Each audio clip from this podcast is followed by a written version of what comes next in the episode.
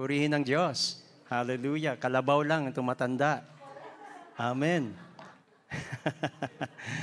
so tandaan po natin yung ating mga announcement na yan na kasi napakahalaga po noon. Lalo na yung uh, itong seminar na darating na ito. Purihin ng Diyos. So good morning sa ating lahat. Uh, muli ay uh, batiin po ninyo ang inyong mga kasambahay dyan ng isang uh, mapagpalang umaga. At yung medyo naantok-antok pa dyan ay medyo paki, pakibati sila ng uh, God bless you. Purihin ng Diyos. At uh, pwede nyo ring imbitahin yung mga inyong mga kapitbahay dyan. Ano? Ayun. So, purihin ng Panginoon. Hallelujah. So, uh, muli ay at aking uh, ipagpatuloy ang aking uh, sinimulan na mensahe nung uh, mga nakaraan. At uh, ang mensaheng uh, walang katapusan, ang mensahe mula sa Filipos. Ano? Pero ngayon na po magtatapos at kailangan nang tapusin. Purihin ng Diyos. At uh, matagpuan po ito sa Kapitulo 4, uh, 4 hanggang 9. So bago po tayo magpatuloy ay tayo po ay uh, manalangin. Panginoon, uh, lubos po kami nagpapasalamat. Salamat Lord sa inyong kabutihan.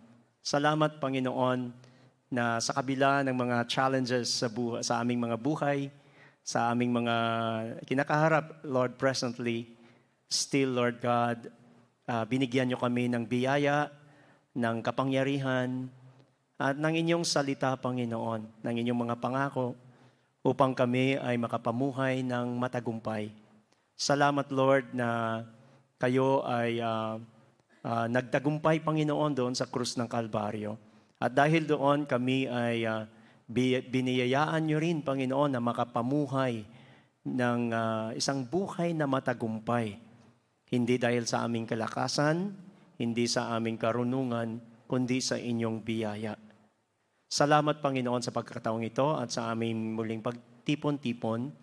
Hinihiling po namin ang iyong banal na presensya na patuloy na kumilos sa aming mga puso, sa aming pagtitipong ito.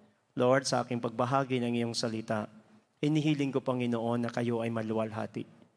Ang pangalan niyo lang may taas, Panginoon.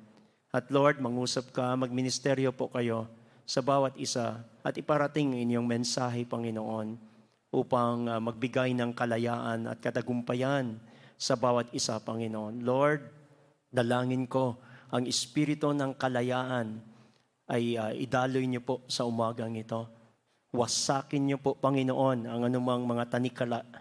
Wasakin niyo ang mga panlilinlang ng kaaway, ang kanyang mga kasinungalingan. Wasakin niyo po ito, Panginoon.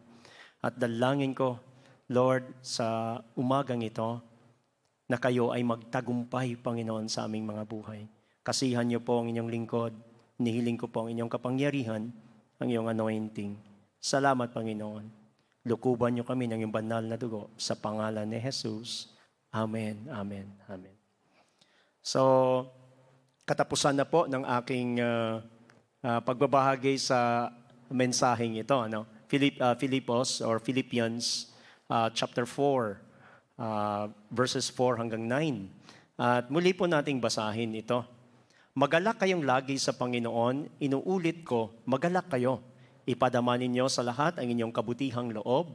Malapit nang dumating ang Panginoon. Huwag kayong mabalisa tungkol sa anumang bagay. Sa halip, hingin ninyo sa Diyos ang lahat ng inyong kailangan sa pamagitan ng panalangin may pasasalamat. At ang kapayapaan ng Diyos na hindi kayang maunawaan ng tao, ang siyang mag-iingat sa inyong puso at pag-iisip dahil sa inyong pakikipag-isa kay Kristo Jesus.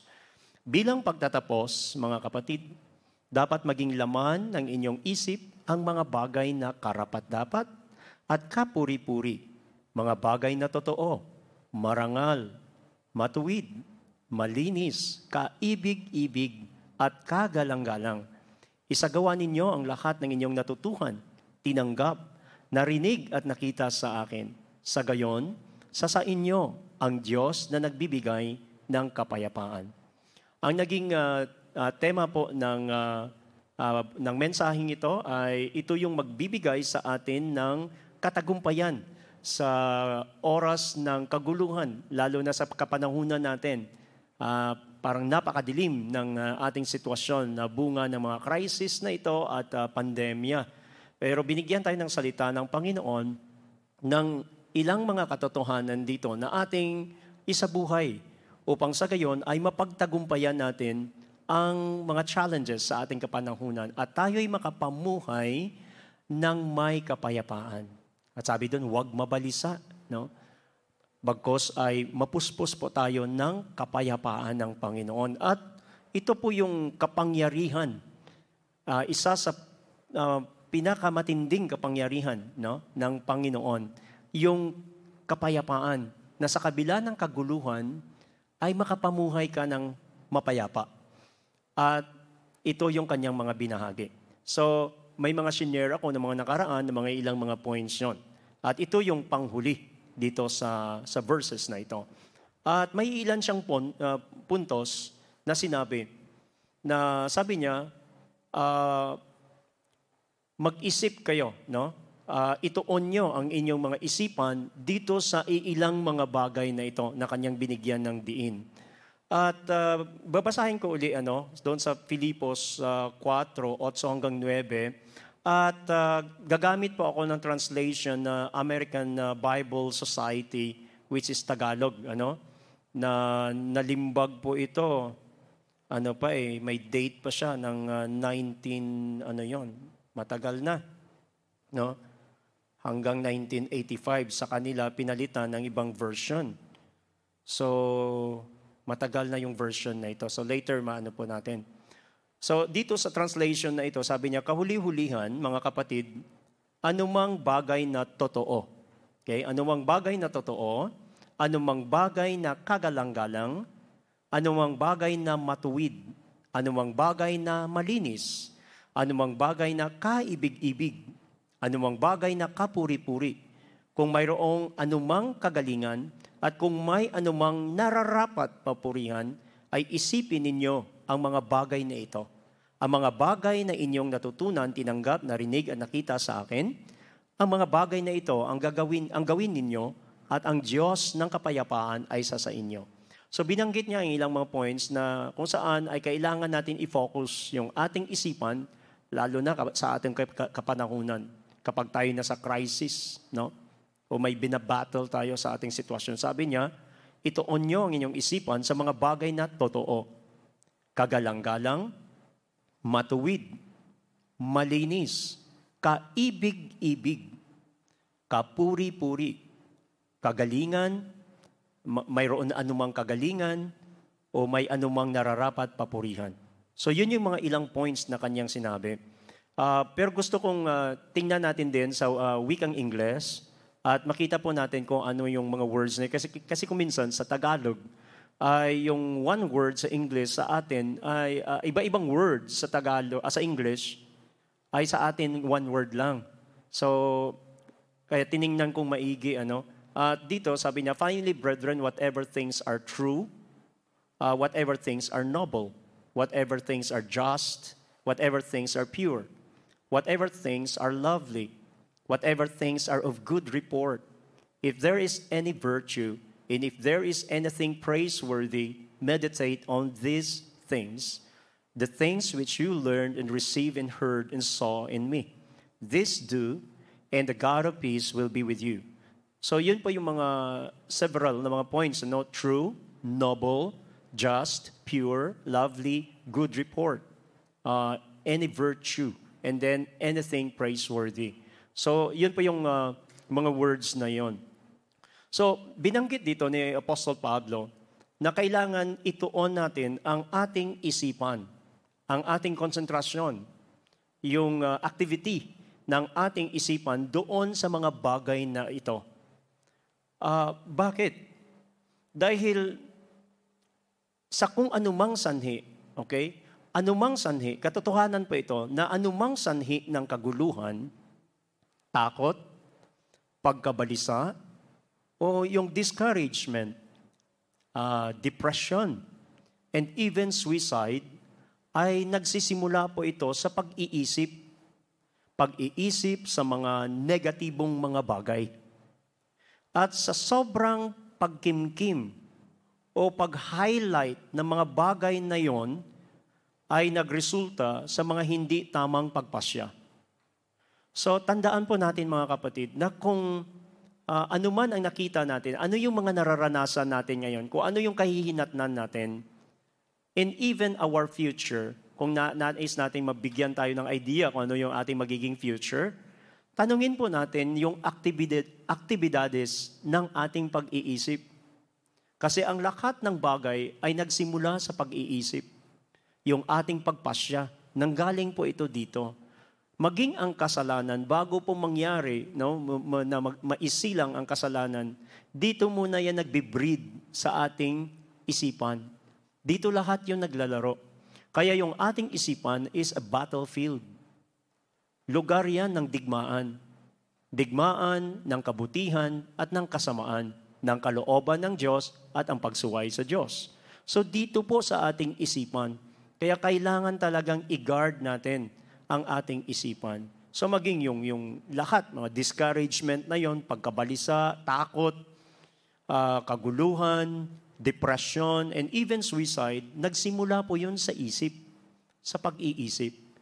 So, mahalaga na i-guard natin at lagyan natin ng gate ang ating isipan at yung mga gates na ito, yung gate na yan, yung mga gates na yan, yun yung mga binanggit kanina, yung totoo, kagalang-galang, matuwid. So bago pumasok ang isang issue na ating tangkilikin, kailangan mo nang dumaan doon sa mga gates na yon. So yun ba ay totoo?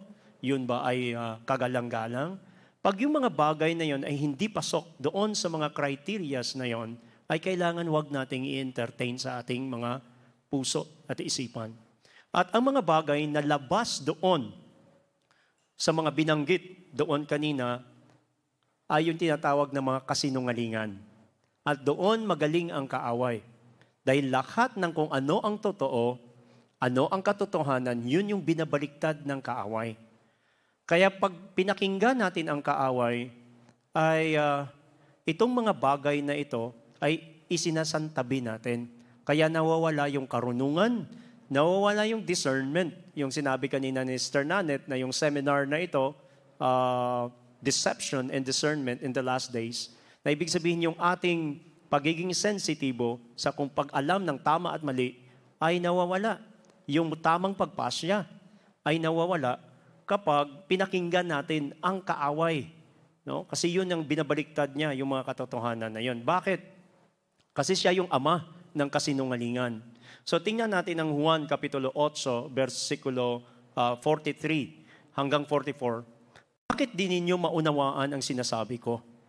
Hindi ba't ito'y dahil sa ayaw niyong tanggapin ang itinuturo ko? Ang Diablo ang inyong ama at ang kagustuhan niya ang ibig ninyong gawin. Noon pa man ay mamamatay tao na siya. Hindi siya pumanig sa katotohanan kailanman sapagkat walang puwang sa kanya ang katotohanan. Likas sa kanya ang magsinungaling, sapagkat siya'y talagang sinungaling, at siya ang ama ng kasinungalingan. So tandaan po natin, it's very plain and simple, simple na sa ating mga buhay, dalawa lang po yung na-entertain natin. Dalawa lang. Ang katotohanan at ang kasinungalingan. Dalawa lang yung na-entertain natin dito sa ating isip na ito na, nag, na naglalaban-laban. Ang ama nating nasa langit o di kaya kung atin siyang suwayin at ay magrebelde sa Kanya, sino yung ating pinapakinggan? Yung ama ng kasinungalingan.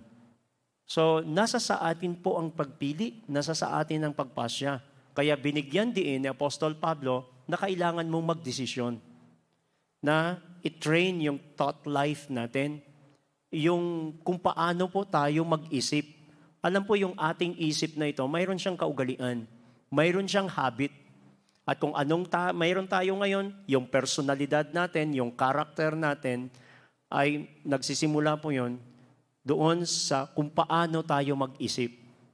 Kaya kailangan salain, kailangan i-purify yung ating isipan. At sabi dito, Sa Romans chapter 12 verses 1 and 2. At ito naman ang uh, katangian ng mananampalataya. Kaya nga mga kapatid, alang-alang sa masaganang habag ng Diyos sa atin, ako'y nakikiusap na ialay ninyo ang inyong sarili bilang isang handog na buhay, banal at kalugod-lugod sa Diyos. Ito ang karapat-dapat na pagsamba ninyo sa Diyos. Huwag kayong makiayon sa takbo ng mundong ito. Mag-iba kayo sa pamagitan ng pagbabago ng inyong pag-iisip upang maunawaan ninyo ang kalooban ng Diyos kung ano ang mabuti, kalugod-lugod at ganap na kalooban niya. Yun yung sinabi kaninang discernment.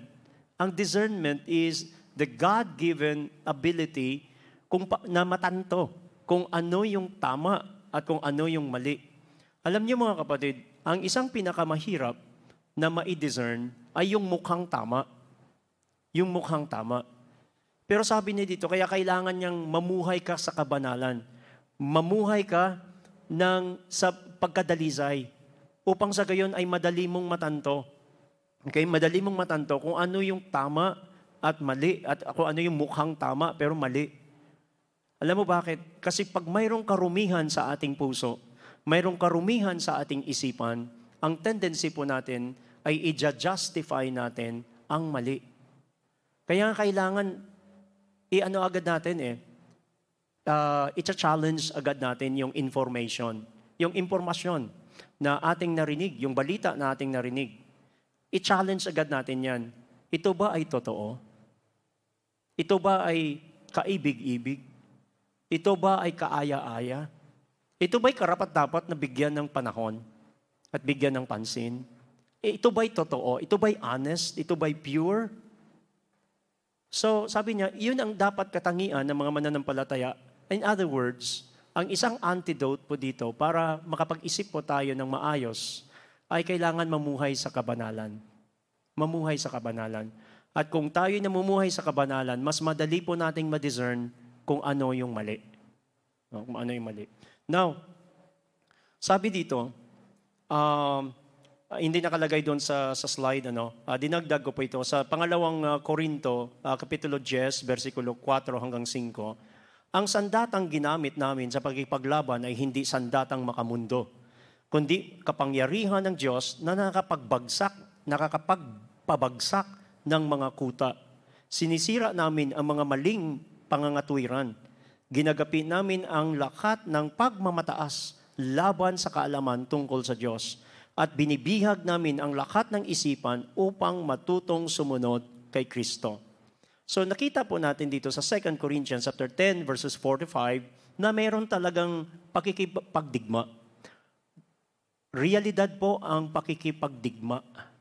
Yung mga tao na nakikita natin na nahuhulog sa nahantong sa suicide, yung mga ganon. Alam mo, nag, matagal na panahon na nagbabattle yan kaya lang ang nakakalungkot doon, gumamit sila ng sandata na hindi galing sa Panginoon. Kaya kahit sabihin natin na yung sabihin natin yung uh, mind conditioning, yung ganon, na which is ginagamit ng mga psychologist, hindi talaga siya, hindi siya maglalast. Kasi yung battle na ito ay spiritual ito. Uh, espiritu yan eh. Makapangyarihang espiritu ang kalaban natin. At ang battlefield is nasa mind natin. So mayroon talagang uh, specific na sandata na binigay ang Panginoon upang mawasak yung mga kuta na ito. Mawasak yung mga panlilinlang ng kaaway. So, tingnan po natin ang iilang mga katotohanan, yung iilang mga puntos noon. At yun po yung sinasabi nating gate yung mga gate na yon, yung mga pintuan. So bago natin papasukin ang impormasyon sa ating mga puso, sa ating mga buhay, padaanin muna natin doon sa gate na yan. O di kaya ay talagang digmain mo muna, no? Using yung weapon na binigay ng Panginoon sa atin. So ano po ba yung weapon number one na ito? Ito yung tinatawag na gate number one na ito. Ito yung tinatawag na truth katotohanan. So bago natin entertain ng isang bagay, questionin natin, i-challenge natin, ito ba ay totoo? Is it true? Ito ba'y totoo? Now, ang tanong ngayon, saan natin matatagpuan ang bagay na totoo? Saan ka makakatagpo ng pawang katotohanan? Na walang, walang bahid ng panlilinlang, walang, walang residue or trace ng uh, uh, parang gray issue. Saan ka makahanap ng pure na katotohanan? Of course, sa salita ng Diyos. At sabi doon sa mga awit, okay? Awit, Kapitulo 1, versikulo 1, sabi niya, Mapalad ang tao na hindi lumalakad sa payo ng masama, ni tumatayo man sa daan ng mga makasalanan, ni, na, ni nauupo man sa upuan ng mga manglilibak. Now, how can we develop truth sa ating mga buhay? Paano po tayo mapuspos ng totoo? Kasi sabi niya, is it true? Okay, now, Ibig sabihin, ang isang weapon, ang isang gate natin dito is the gate of truth. Katotohanan, ito ba'y totoo? So paano natin ma-develop yung gate na ito? At sabi niya dito, sabi niya, hindi lumalakad sa payo ng masama. So ibig sabihin, nagsisimula siya sa way of life natin na huwag tayong makiayon doon sa mga gumagawa ng masama. Na ibig sabihin, kung ang isang bagay ay masama, masama talaga. At huwag na nating ipagtanggol pa. Hindi tayo nakikiayon na hindi tayo nag-a-agree doon sa mga mali. Kasi once nag-agree tayo, then ibig sabihin, isa na tayo sa kanila. Hindi rin tayo pwede mag-sympathize. Hindi rin natin pwedeng tangkilikin. It's either black or white. Kasi pag nag-compromise ka, then nawawala na yung truth Nawala na, nawawala na yung katotohanan, hindi na siya katotohanan. Half-truth is not truth actually. Truth is pure. Ang totoo, what is true is pure. So, hindi lumalakad sa payo ng masama. So, tandaan po natin yon. Sabi niya, ni tumatayo man sa daan ng mga makasalanan. Hindi tayo namumuhay sa kasalanan. Hindi natin ini-enjoy ang kasalanan.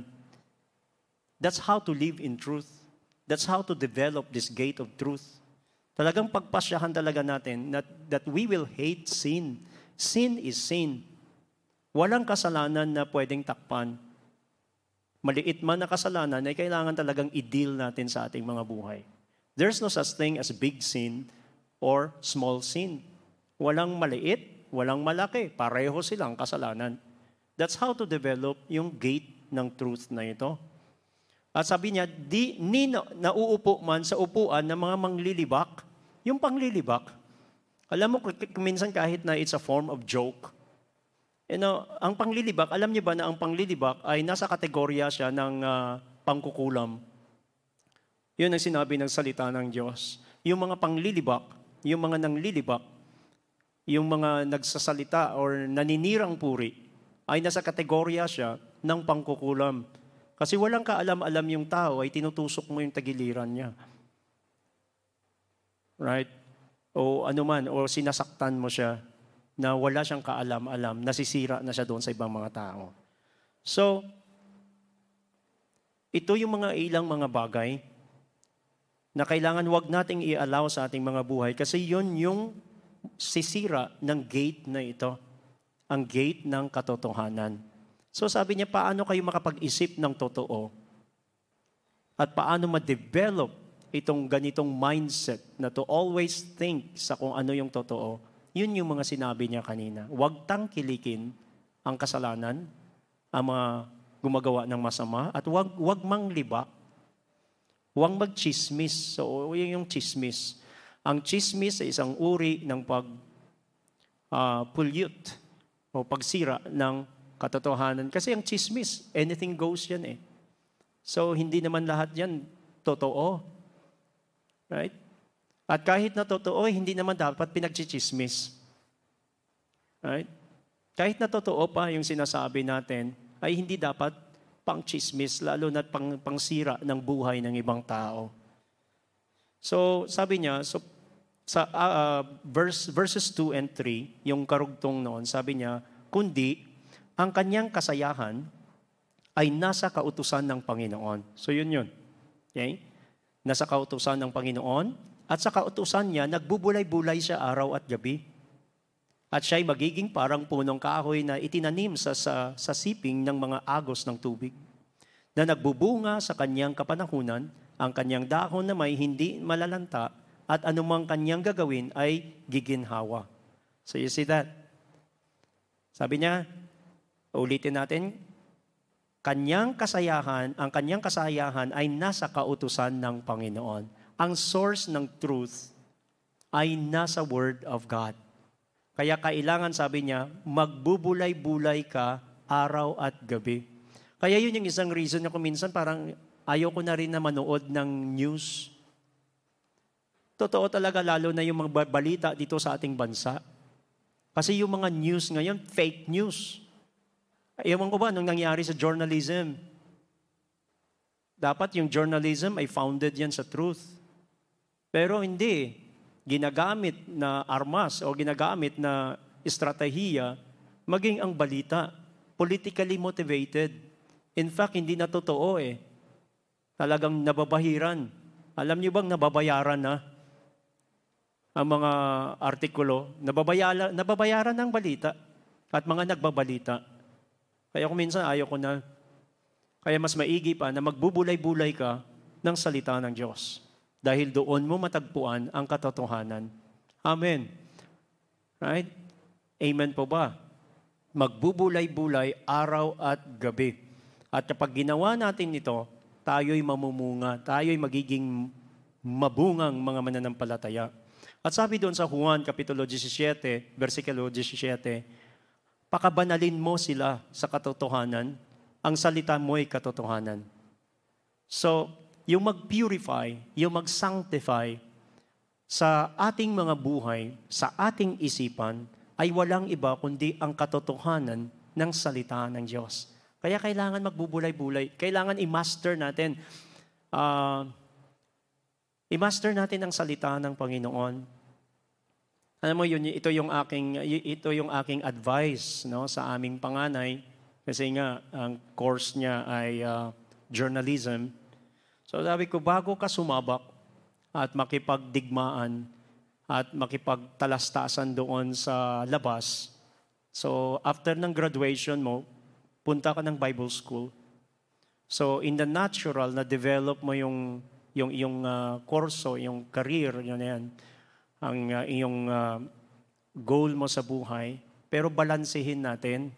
Hindi pwede na secular ang uh, ang isang isang ika nga baga sa sa bangka, isang katig lang.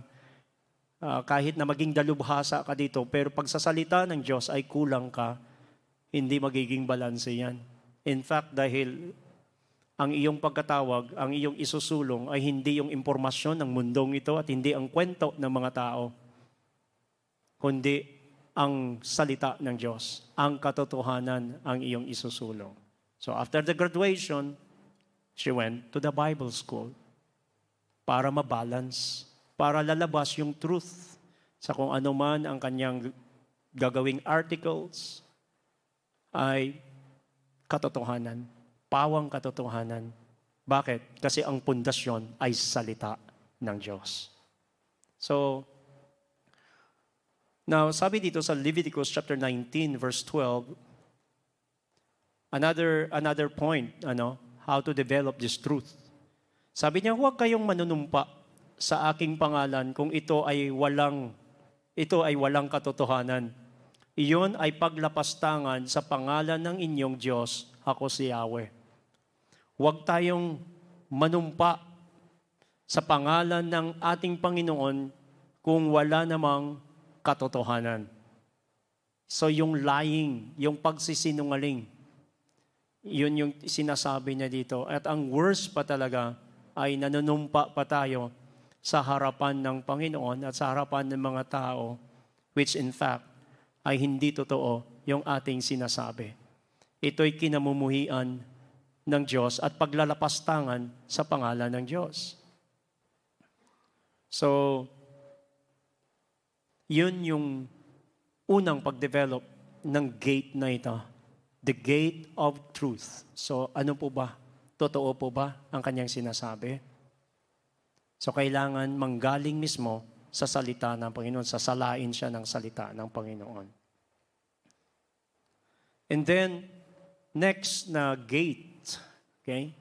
Next na gate na i-develop natin, yung sinasabing kagalang-galang or noble. Is it noble? Kagalang-galang?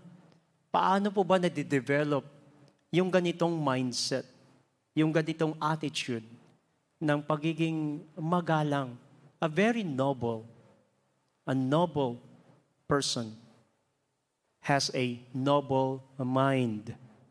Now, uh, sinight ko yung example dito kung paano ang isang taong may pag-iisip na kagalang-galang, a very noble na attitude. Walang iba kundi si Haring David. Sa unang Koronika, uh, chapter 19, verses 1 and 2. At nangyari, pagkatapos nito, na si Naas na hari ng mga anak ni Amon ay namatay. At ang kanyang anak ay naghari sa kahalilin niya at sinabi ni David, Ako'y magpapakita ng kagandahang loob kay Hanan na anak ni Naas, sapagkat ang kanyang ama ay nagpakita ng kagandang loob sa akin sa gayoy nagsugo si David ng mga sugo upang aliwin siya tungkol sa kanyang ama. At ang mga lingkod ni David ay naparoon sa lupain ng mga anak ni Amon kay Hanan upang aliwin siya. Now, tingnan, tingnan natin yung pagiging noble.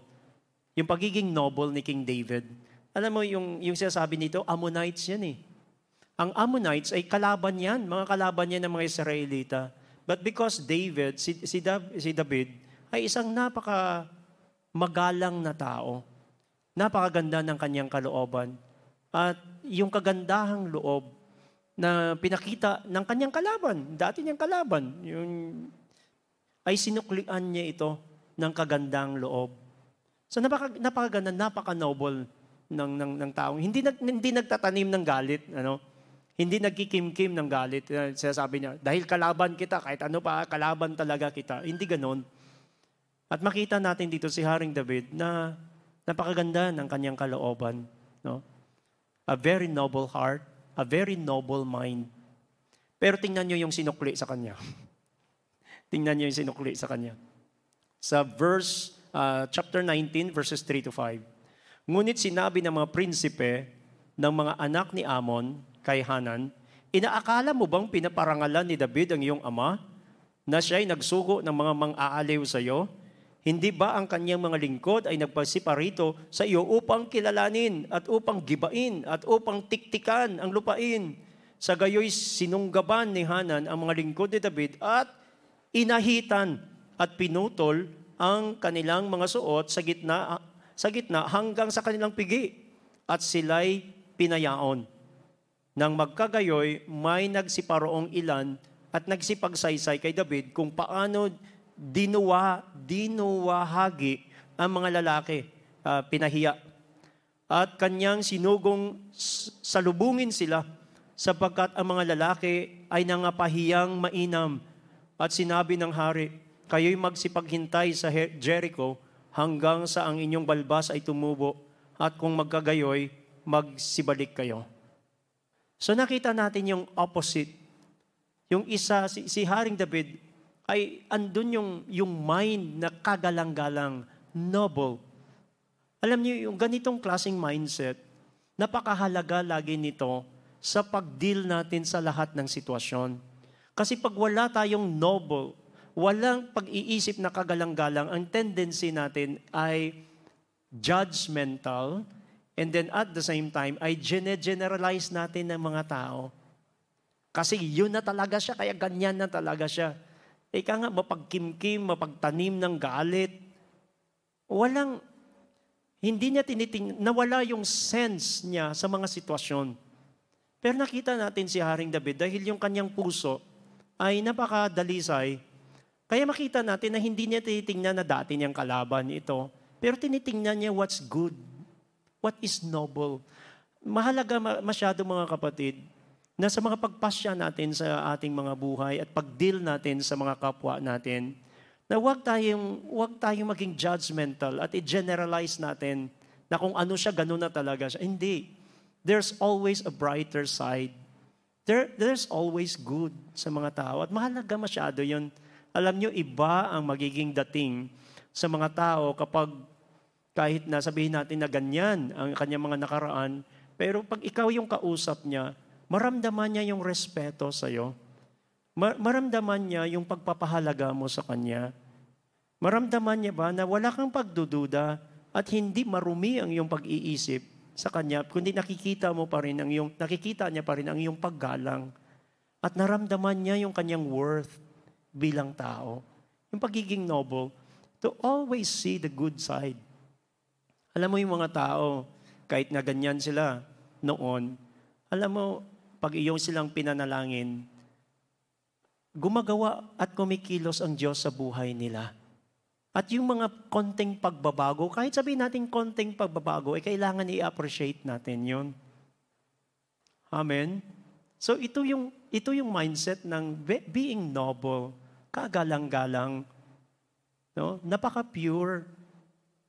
So, alam mo kung, kung paano po tayo, yung, yung pagtingin natin sa ating sarili, ganun din talaga yung pagtingin natin sa ating mga sa ating kapwa. Kung there is this being noble, yung pagiging kagalang-galang sa atin, ganun din yung treatment natin sa ibang mga tao. At you know what? Ganun din ang magiging tingin nila sa atin. So, pag may dumating na mga issues na ito, ano po ba yung magiging reaction natin? Kagaya ba ng mga pinuno ni uh, uh, Hanan? Or kagaya ni Haring David? So mahalaga po masyado mga kapatid na kahit ganun pa yung kanyang attitude, kahit ganun pa, alam mo na ganun pa rin, yung, uh, ganun pa, yung may, may ugali siyang ganyan, pero ikaw iba yung iyong nakikita. Mas pinili mo na tingnan kung ano ang mabuti. Amen. Kasi after all, wala naman talagang perpekto. Tama. Wala namang perpekto. Kahit ako, titingnan niyo ako. Nako, ang dami kong, ang dami kong mga flaws. Kahit kung titingin din ako sa inyo, kung isa-isahin ko, marami din ako makikita. Pero bakit bakit nagiging maayos yung ating uh, pamumuhay at nagiging matiwasay? Bakit? Dahil we always see the good side. Mas pinili natin na tingnan kung ano yung mabuti. Or else, hindi tayo magkakaisa niyan kahit sa loob ng pamilya. Ganon din. Sa loob ng tahanan, mga kapatid, pag tayo'y nag, nagsingilan at tayo'y nagsilipan ng mga uh, kanya-kanyang mga pagkakamali, kahinaan, ay sasabog ang tahanan. Hindi magkaroon ng pagkakaisa yan, hindi magkakaroon ng harmonious na relationship. Always see the good side. Tingnan pa rin yung kabutihan. Mas piliin mo na tingnan ang kabutihan. Amen? At pag nagkagayon, magkaroon ng kapayapaan ang loob ng pamilya. Alam mo sa mga magkakapatid, may black sheep talaga dyan. Right? Totoo, may black sheep yan. Pero have the attitude na tingnan pa rin kung ano yung good side niya. After all, kapatid mo pa rin yun. right? Amen. Ah, lalo na sa mga mag-asawa. Always see the good side. Tingnan mo, eh, inasawa mo yan eh. Right? Kailangan na naman lasunin mo. Always see the good side. At makita niyo yon, magkakasundo kayo. Diba? Balik, balik tanawan nyo nga yung mga good old days ninyo. Pag medyo mabigat ng problema, di ba, yung iba nagsusuntukan. Pero maupo nga kayo, huminahon nga kayo. And then, pag bulay-bulayan ninyo, what is noble? Ano yung mga magagandang mga alaala? Alungkatin mo yung mga stationery nyo sa baol yung inaanay na. Basahin nyo isa-isa and see the good side. Magbalik tanaw kayo. And then makikita nyo yun, lalabnaw yan, huhupa yan. Always see the good side. Ganon si Haring David. Right? Ganon si Haring David. Pero yung, mga, yung mga kalaban na yun, iba talaga yung tingin nila. Hindi sila, ang tawag natin doon, hindi naka-get over. Kaya sabi ni Paul, okay ka lang, te. okay ka lang, ma. Kailangan maka-get over. You know, go on, move on. Always see the good side. What is noble, kung ano yung kagalang-galang, kung ano yung mabuti. And then next, uh, matuwid. Kung ano yung matuwid? Next gate, yung matuwid, yung pagiging just. So ito ba'y matuwid? Kung ako ba'y maging matuwid, sa katuwiran ng Panginoon, uh, ang bagay ba na ito ay katanggap-tanggap? What is just? Kung ako'y maging matuwid, uh, yung bagay ba na ito ay aking palalampasin na lang? Or pag ako'y naging matuwid, katuwiran ng Panginoon, yung bagay ba na ito ay uh, sisingilin ko pa? Or ipagpaliban ko na lang, you know, just to be fair naman sa Kanya. Hindi ko na uungkatin. O ano ba? Paano ba ma-develop itong pagiging matuwid? No? Pagiging just. Now, tingnan po natin yung paano natin isabuhay, i-develop yung pagiging matuwid na ito. Uh, Isaiah 33 verses uh, 15 to 16. Ngunit maliligtas kayo kung tama ang sinasabi ninyo at ginagawa. Huwag ninyong gamitin, gagamitin ang inyong kapangyarihan para apihin ang mahihirap. Huwag kayong tatanggap ng suhol. Huwag kayong makikiisa sa mga mamamatay tao o sa mga gumagawa ng kasamaan. Sa gayon, magiging ligtas kayo, parang nasa loob ng matibay na tanggulan hindi kayo mawawala ng pagkain at inumin. Ano daw yung pagiging just? How to develop itong pagiging matuwid? Sabi niya, huwag ninyong gagamitin ang inyong kapangyarihan para apihin ang mahihirap. So yung power, ano? Kapag mayroon na tayong kapangyarihan and everything ay nasa ating control, so paano po natin i-handle ang sitwasyon? Magiging palalo ba tayo at gumawa ng mga injustices? Sabi niya, huwag kayong tatanggap ng suhol. Ito rin yun. Huwag yung, yung, yung red tape, no? Huwag kayong makikiisa sa mga mamatay tao o sa mga gumagawa ng kasamaan. And then Leviticus chapter 19, verse 15, sabi niya, Huwag kayong hahatol ng hindi makatarungan Huwag din niyong kikilingan ang mahihirap o kaya'y katatakutan ang mayaman. Humatol kayo batay sa katuwiran. Nakita niyo yung, ng, yung essence ng justice? Kaya nga ano ang larawan ng hustisya? Babaeng naka ano? Nakapiring ang mata. Dahil wala siyang kinikilingan, mahirap man o mayaman. Kasi ang tendency natin, 'di ba? Pag mga mahihirap, ay sila lagi yung api. Pero hindi ka. Marami tayong nakikita, lalo na dito sa mga sa Metro Manila, yung mga mahihirap ang magnanakaw. diba? Hindi, pero both eh. both. yung, may mga source din ng corruption na mga matitindi na nasa posisyon. O, eleksyon na naman. pero sabi niya dito, ang hostisya, wala siyang tinitingnan. Walang label eh, kung siya ba'y mahirap o siya ba'y mayaman. Kung ano ang tama, yun ang tama. Kahit na mahirap siya, kung gumagawa siya at lumalabag siya sa batas, huwag siyang kikilingan. Huwag siyang kakampihan. At ito naman, dahil siya ay nasa kapangyarihan, ay huwag ding katatakutan.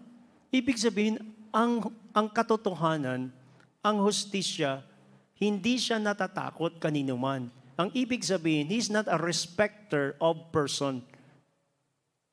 He's not a respecter of person. So, alimbawa, pag may issue po tayo na kinakaharap, sitwasyon na kinakaharap, and then pag tiningnan mo, sino ba yung mga taong involved? At pag tiningnan mo ngayon ang mga taong involved, oops, medyo lumalabnaw yata ang iyong pagpasya.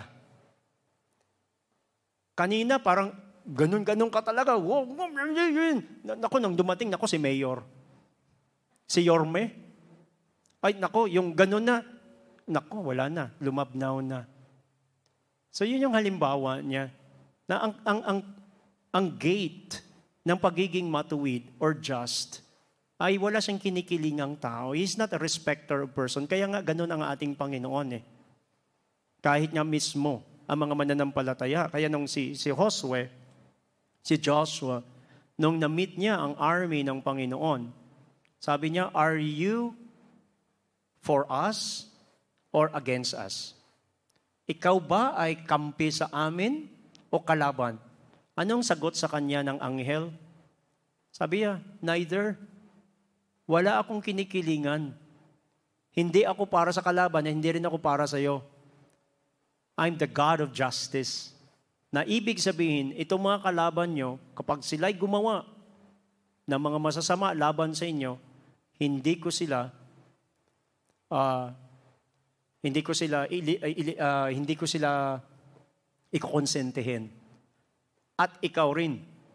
Kahit na ikaw ay mananampalataya, pag ikaw ay gumawa ng bagay na labag sa akin, ay hindi rin kita paliligtasin. So, ganun sa ating mga buhay. Napakahalaga ng gate na ito, ng pagiging fair. Yung treatment natin sa mga tao. Yung treatment natin sa mga sitwasyon. Yung pagiging fair.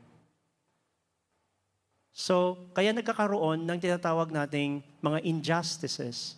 Nawawalan ng kapayapaan ang bayan. Nawalan ng kapayapaan sa loob ng takanan. Bakit? Kasi nga may mga favoritism.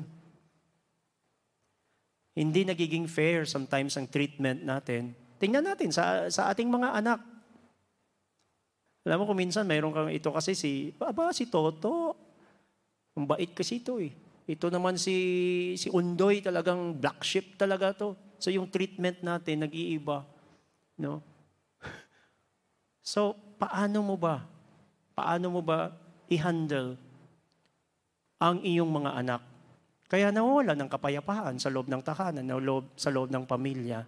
So yung pagiging just, yung pagiging matuwid, you know, na, which is, is only the Word of God na magkaroon ng talagang a very clear cut na mag-identify ng mga issues. Tama ba yung ating pagpasya? Pantay ba yung ating pagpasya? Ang pagtingin man natin sa sitwasyon ay pantay. Kaya kailangan idalhin natin nating mga sarili sa Panginoon at tingnan sa perspektibo ng Diyos dahil ang Diyos ay pantay. Kawikaan 16.11 Ang nais ni Yahweh ay tamang timbangan at sa negosyo ay katapatan. So fair po ba tayo sa ating mga dealings? Sa ating negosyo, fair ba? So andun po yun sa Biblia. Kung ano yung ating pagtingin, pagpasya, paghatol sa mga bagay-bagay, ay yan makakaapekto ng ating pagkatao. Sabi dito sa Colossians 4.1, mga amo, maging mabuti kayo at makatarungan sa mga naglilingkod sa inyo. Alalahanin ninyong kayo man ay may Panginoon sa langit. And then in Leviticus chapter 19, verses 13 to 14, huwag ninyong daya- dadayain o pagnanakawan ang inyong kapwa. Huwag ninyong ipagpapabukas ang pagpapasweldo sa inyong mga manggagawa. Huwag ninyong mumurahin ang mga bingi. Kasi hindi nakakarinig yun eh. Unfair na.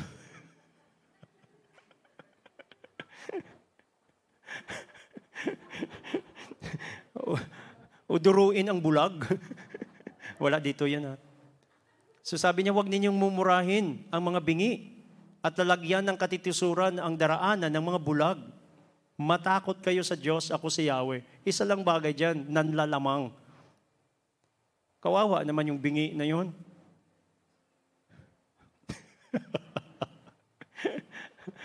At binibilatan yung, yung bulag. Sipin mo yun. Hmm.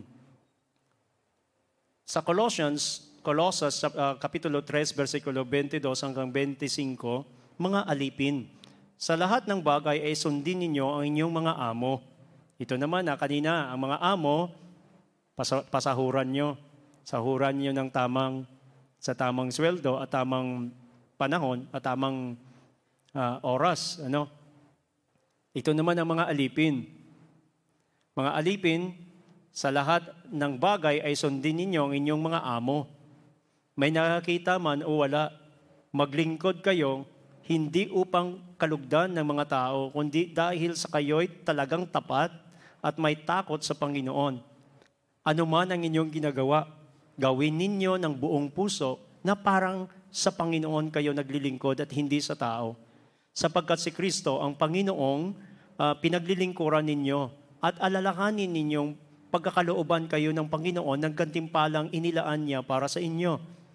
Ang makasalanan naman ay paparusahan niya sa kanilang kasalanan sapagkat ang Diyos ay walang kinikilingan. So yun yung justice. Mga amo, huwag i-exploit ang inyong mga manggagawa. At ang mga manggagawa naman ay huwag niyong lukuhin ang inyong amo na nagmagawa lang tayo kapag andyan sila. Pero pag wala, talagang ikaw ang amo so, ito yung ganitong klaseng pag-iisip. Sabi niya, yung attitude ng mind natin, yung mindset natin, tayo'y mga mananampalataya na. At kung tayo'y mga mananampalataya niya, sabi niya, ay dapat ganun tayo mag-isip. Kaya nagkakaroon ng kaguluhan. Bakit? Kasi nagkakaroon ng mga injustices. Kasi ito yung mindset ng mga tao. Ito yung mindset ng mundo. Di ba? Kaya nga parang, kung minsan pag tumingin ka sa mga politiko, parang, pero ako gusto ko pa rin maging noble. Titingnan ko pa rin ang good side. Kasi pag hindi ako titingin sa good side, talagang wala, mag-criticize talaga ako. At kahit sinong upong presidente dyan, magwiwelga ako. Pero alam niyo kung sinong problema? Hindi naman nakaupo eh. Ang unang problema, ikaw mismo. Right? Kasi ang iyong pag-iisip, ang ating pag-iisip ay hindi tama. So ngayon, let's just be, be just. Be fair. Right? Mag-isip ng kung anong matuwid, just. Nararapat ba na gawin ang bagay na ito? Right? And then, pure malinis. Malinis. Paano ba na-develop ang kaisipang malinis? O yung issue ba na ito ay challenge? Yes.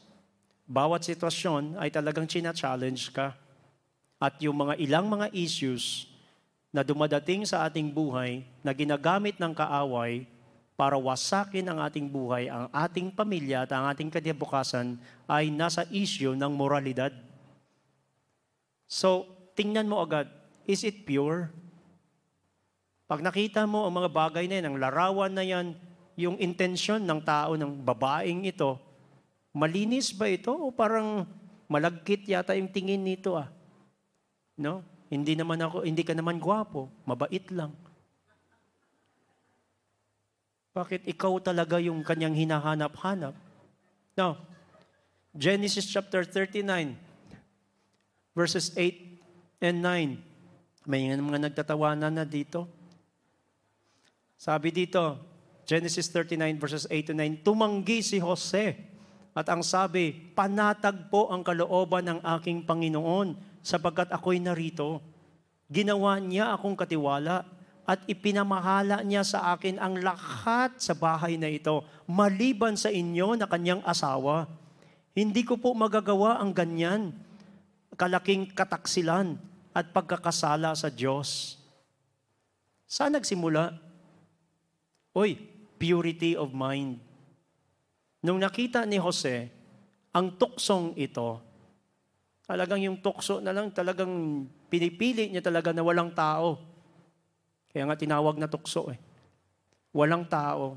Pero bakit na-overcome ni Joseph? It's because whatever is pure.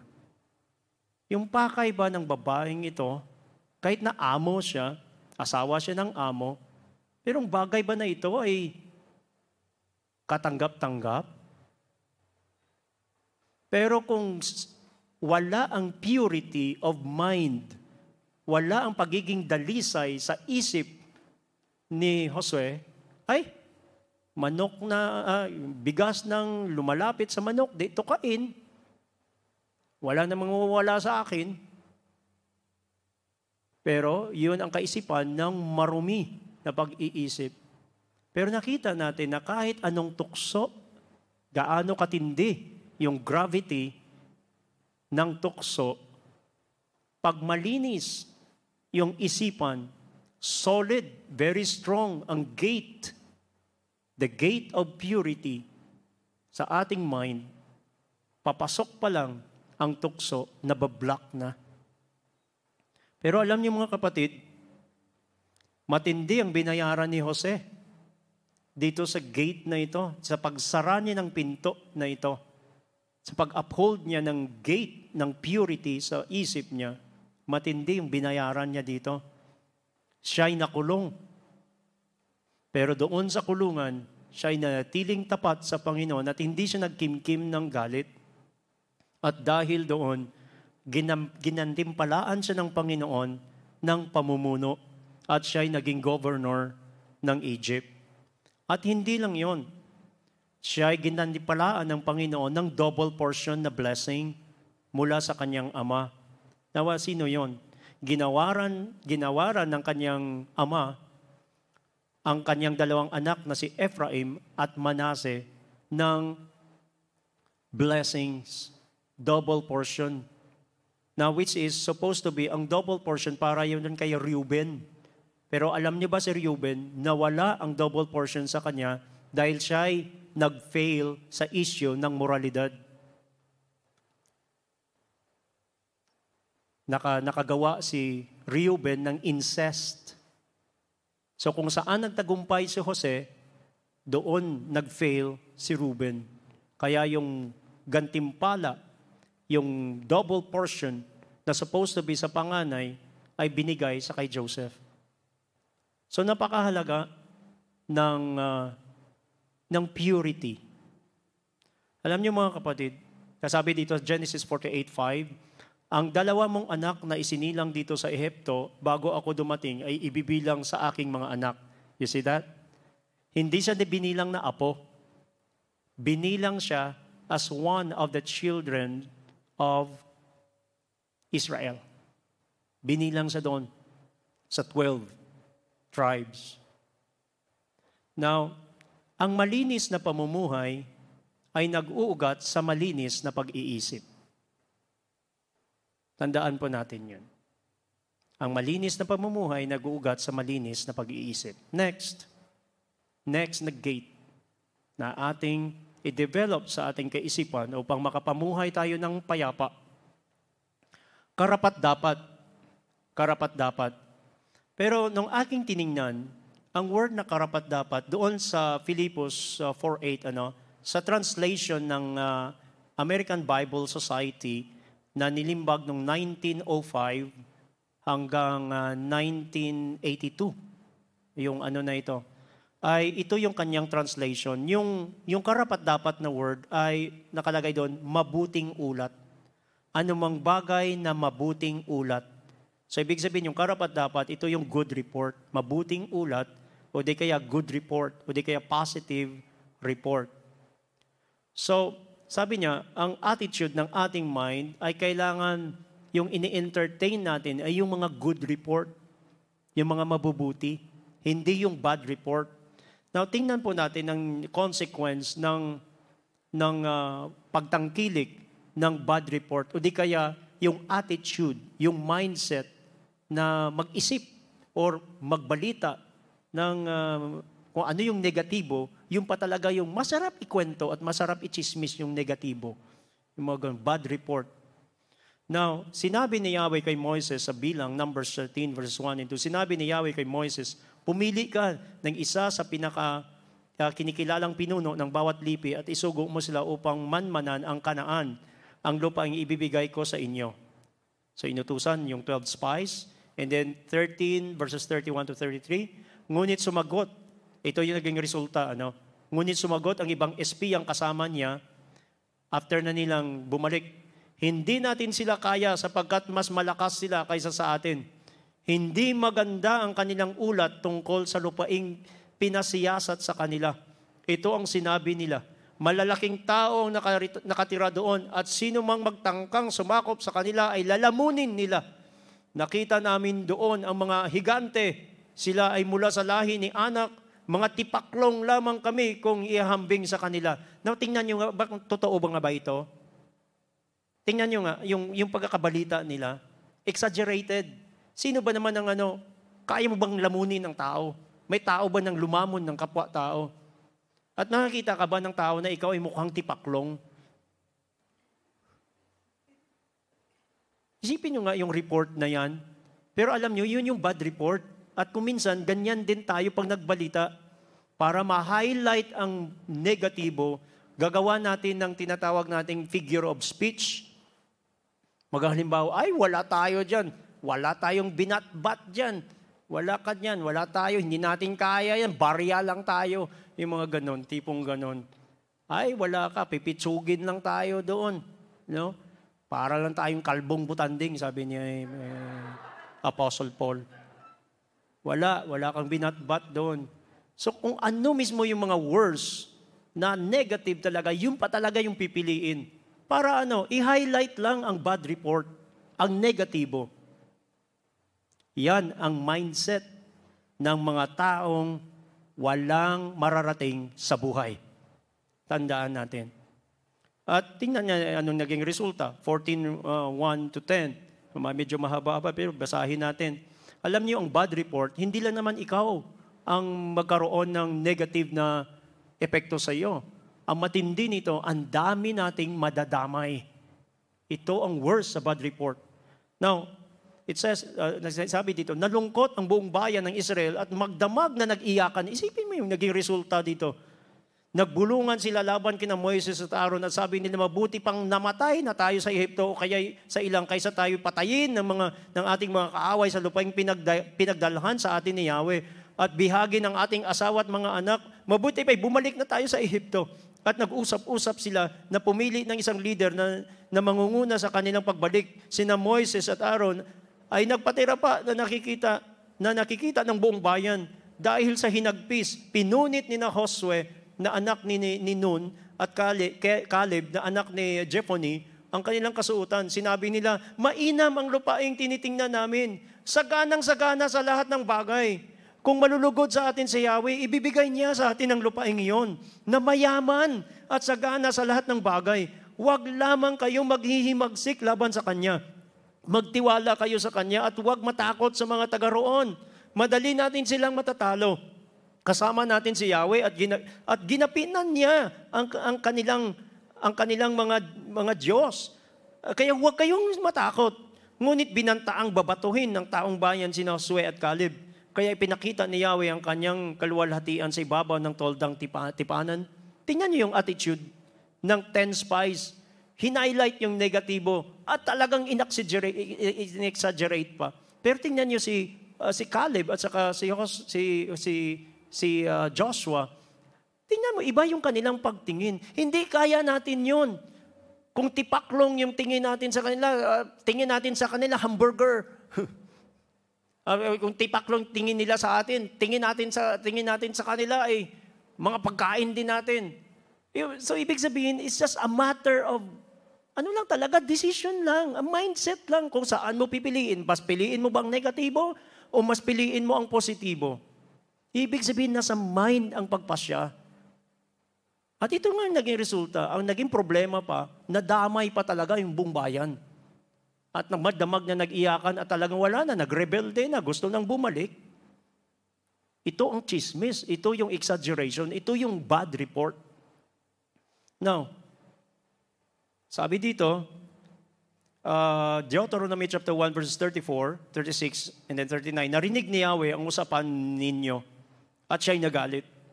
Dahil dito, isinumpa niya, isa man sa inyo ay hindi makakarating sa lup- lupaing aking ipinangako sa inyong mga ninuno, maliban kay Caleb na anak ni Jephonih, siya lamang makapasok doon, ibibigay ko sa kanya at sa kanyang magiging angkan ang lupaing maaabot niya sapagkat lubusan siyang sumunod sa akin. Bakit si, si, si Caleb? Kasi si Caleb ay nabilong kasi siya doon sa older generation. Pinangako kasi ng uh, sinumpa ng Diyos na hindi makakapasok ang 20 years old and above. Eh si Caleb, matanda siya eh, pero talagang naniwala siya sa Panginoon. So, naka, sinama siya ng Panginoon doon sa lupain. At bakit 20 years old and above? Bakit nga ba to? Ano bang meron sa 20 years old? O nga, bakit 20 years old and above? Kasi, ang pinili ng Panginoon na magiging sundalo ay sa ganong edad, 20 years old and above. Now, which is responsibilidad ng mga edad na ito pataas ang makipagdigma. Pero mas pinili nila ang bad report at imbis na sundalo silang magigiting, ay ang ginawa nila, naniwala sila doon sa bad report ng sampung espiya na ito at hindi na sila kumalaban sa kanyang mga kalaban. Mas pinili nilang umurong at maging duwag. Kaya nga, 20 years old na bab, ay wala na. Rejected lahat talaga. Dahil lang doon sa chismis. Dahil lang doon sa bad report. Dahil lang doon talaga sa tipaklong na yun eh. At mga higante, yung mga, alam mo yung mga salitang walang katuturan bad report. Now, ito ba yung mga lumalabas sa bibig natin?